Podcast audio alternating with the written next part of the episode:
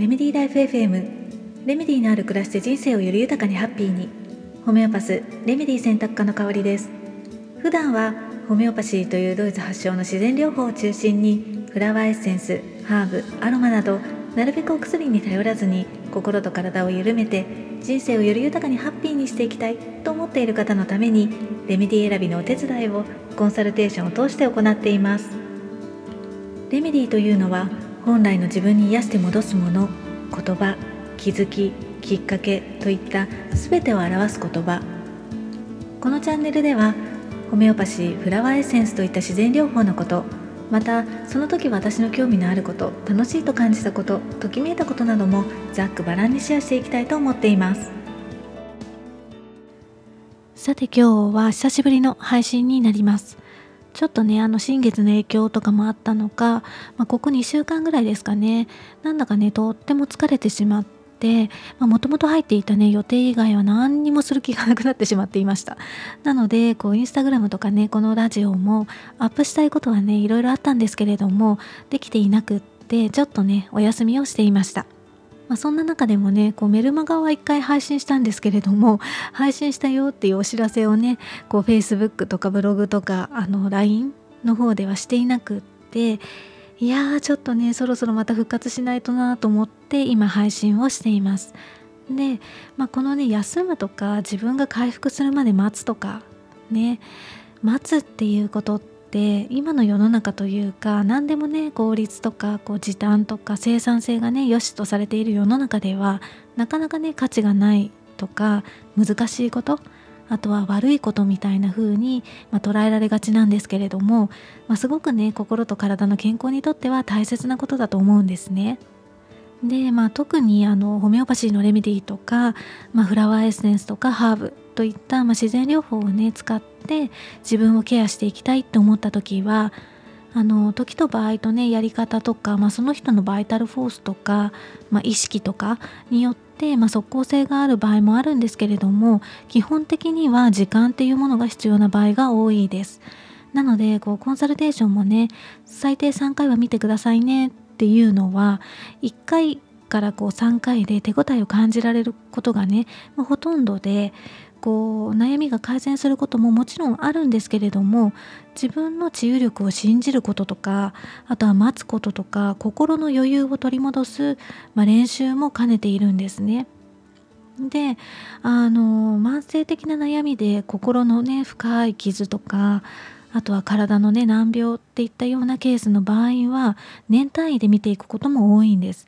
でただであの年単位の時はこう毎月ねセッションを受けているっていうのではなくって1ヶ月に1回のコンサルテーションがあの2ヶ月に1回になって3ヶ月に1回になって半年に1回1年に1回ってねこうどんどんこう間隔が空いていくんですね。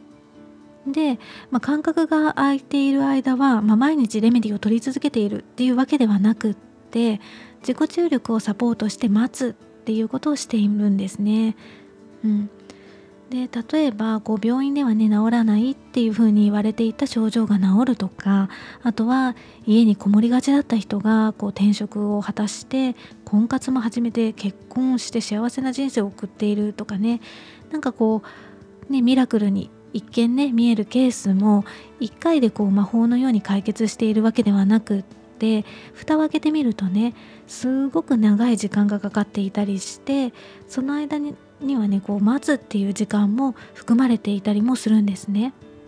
だからこうねミラクルに見えて あのミラクルではないですよね。うん、もちろんね人それぞれではあるんですけどね。でもやっぱりこう人を癒すには、うん、基本的には時間が必要だと思っています。で、まあ、そんなねこう回復までの時間を待つことができたら、まあ、それ以上悪化もしないし治ることも新たな可能性が開けることもあるだからこうね早くとかねすぐになんとかってね、まあ、そういう価値観が一般的になってしまっているので初めはねちょっと難しく感じるかもしれないんですけれども人は治るようにできているし自分の本質を生かして輝いて生きていけるようにできているので自分を信じて待つっていうことをあの許してあげてほしいなというふうに思います。実際ね2週間弱 SNS とかラジオとか全く投稿していなかったら、まあ、そろそろ投稿しようかなってね配信しようかなってねこう気力がね出てくるっていうのもある意味ねこれも自己注力なんですよね。はい今日は私がねこの2週間ほど気力を取り戻すために あのお休みをしていたお話から待つことのね意外な大切さについてお話をしてみました、まあ、気力がね今なくなっているとか疲れているっていう風に感じた時は、まあ、試してみてくださいね、まあ、もちろんねそんな時にホメオパシーのレメディーがあると、ま自己注力がね促進されて待つ時間っていうのが短くて済むっていうメリットはあるかもしれません。今日も最後までお聴きいただきましてありがとうございました。この配信が誰かのちょっとした気づき、レメディーになりますように。メルマガやブログでは、レメディーのある暮らしのヒントをお届けしています。より具体的なレメディーの紹介もしていますので、ご興味のある方は概要欄のリンクを覗いてみてくださいね。また、皆様からのレターも受け付けています。こちらも概要欄にリンクを貼っていますので、この番組に関するご感想やご質問、あとはレメディーを使って体見たね体験談やこんな話をしてほしいななんていうお声がありましたら聞かせていただけたらとっても嬉しいです。それではまた。